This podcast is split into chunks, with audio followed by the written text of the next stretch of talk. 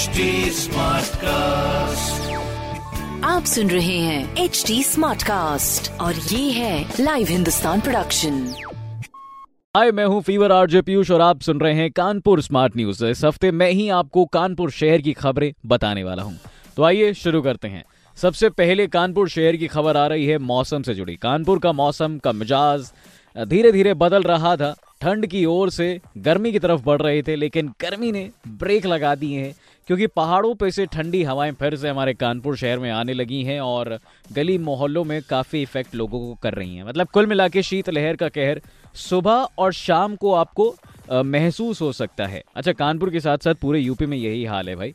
इस वजह से रात का तापमान गिरता जा रहा है। मंगलवार को तेज धूप के कारण भी मैक्सिमम 27 डिग्री पहुँचा था टेम्परेचर लेकिन अगर रात की बात करें तो 13 डिग्री के आसपास पहुँच गया था। बताइए, लोगों का कंबल एक बार फिर से निकल गया था क्योंकि कुछ लोगों ने ब्लैंकेट रख दिए थे। हालाँकि मौसम विभाग की माने तो कहा जा रहा है कि काफ़ी दिनों बाद मौसम में देखने को मिलेंगे हमें बदलाव, क्योंकि पहाड़ों पर मूसलाधार बारिश और ओले दोनों पड़ चुके हैं और वहीं से हवा चल के आ रही है। भाई बताइए हमसे तो कोई कह रहा था कि किसी ने पहाड़ों पे से फ्रिज खोल दिया, इसीलिए ठंडी बढ़ रही है। मैं कहा, नहीं, ऐसा नहीं है, क्योंकि माहौल थोड़ा सा ठंडा पहाड़ों पे हुआ है, ये उसी का असर है।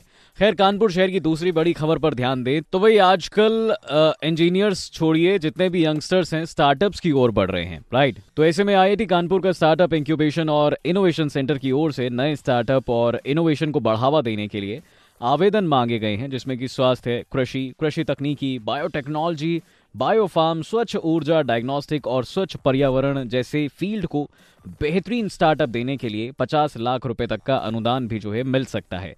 साथ ही जितने भी विश्वविद्यालय के साइंटिस्ट हैं, उनके मेंटोरशिप के अलावा बहुत सारी सुविधाएँ भी उपलब्ध होंगी और डेट जो है, इसके लिए अप्लाई करने की आखिरी 25 फरवरी है तो उसी से पहले अप्लाई कर दें।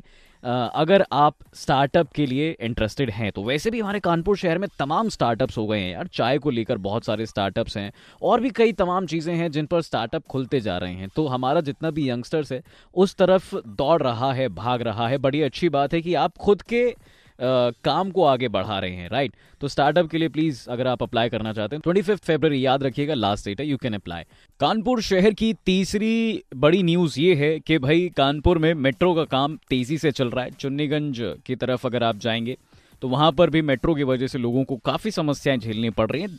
जैसे कि मतलब रूट डाइवर्ट हो गया है राइट और ऐसे ही सेम परेड चौराहे पर भी है। लेकिन अभी इस समय न्यायगंज मेट्रो स्टेशन बनाए जाने की वजह से लोगों को ज़्यादा समस्याएँ हो रही हैं। ऐसे में प्रशासन को भी समस्या हो रही हैं। बताते हैं आपको। देखिए जी, मेघदूत तिराहे से कैनाल पटरी होते हुए फूलबाग चौराहे से नरौना चौराहा होते हुए बैरिकेटिंग लगाई गई है, जहाँ रोड वगैरह भी खोदी गई कैनाल पटरी से नरौना चौराहा और उसके आगे तक बड़ी क्रेन ले जाने के लिए जगह बिल्कुल नहीं बची थी। और अगर क्रेन को घुमाया जाता तो लगभग 50 इमारतें तकरीबन तोड़नी पड़ती। तो ऐसे में यूपीएमआरसी ने इन इमारतों को बचाने के लिए एक स्पेशल क्रेन मंगाई है जो कम जगह लेकर काम कर सकती है। अच्छी चीज़ ये है, सोने पे सुहागा, इससे इमारतें भी बच जाएँगी और वहीं दूसरी तरफ़ मेट्रो का काम भी नहीं रुकेगा।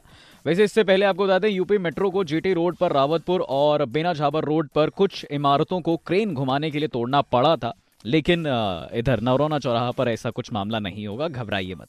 और फिर उसके बाद रावतपुर में दोबारा से दुकानें बनाकर दुकानदारों को मेट्रो ने सौंपी थी। कानपुर शहर की चौथी बड़ी खबर यह है कि ई लाइब्रेरी से जोड़े जाएँगे महाविद्यालय, जहाँ पर स्टूडेंट्स जो हैं, लाइब्रेरी में रखी हुई बुक्स अपने फ़ोन पर भी पढ़ सकेंगे। एक्चुअली इसमें विस्तार से बता देते हैं कि क्या होने वाला है।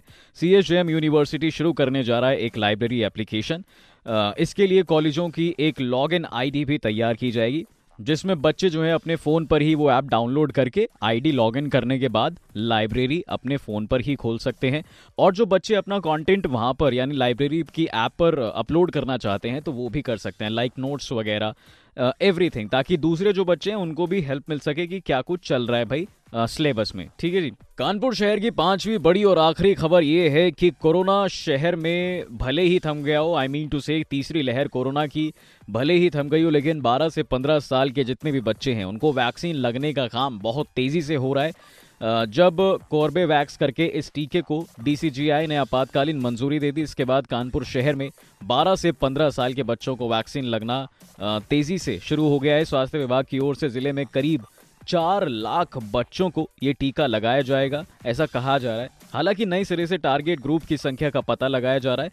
फ़िलहाल 15 से 18 साल के जो बच्चों को वैक्सीन लगेगी, उसमें से 70 फ़ीसदी ऐसे हैं जिन्होंने पहली डोज जो है लगवा ली है ऑलरेडी तो ये थी हमारे कानपुर शहर की कुछ पाँच बड़ी खबरें। बाकी ऐसी खबरें आप पढ़ सकते हैं हिंदुस्तान अखबार में। कोई सवाल हो तो ज़रूर पूछेगा on Facebook Instagram and Twitter हमारा हैंडल है at the rate H T smart cast और ऐसे पॉडकास्ट सुनने के लिए log on to W W W dot H T smart cast dot com आप सुन रहे हैं एच टी स्मार्ट कास्ट और ये था live Hindustan production smart cast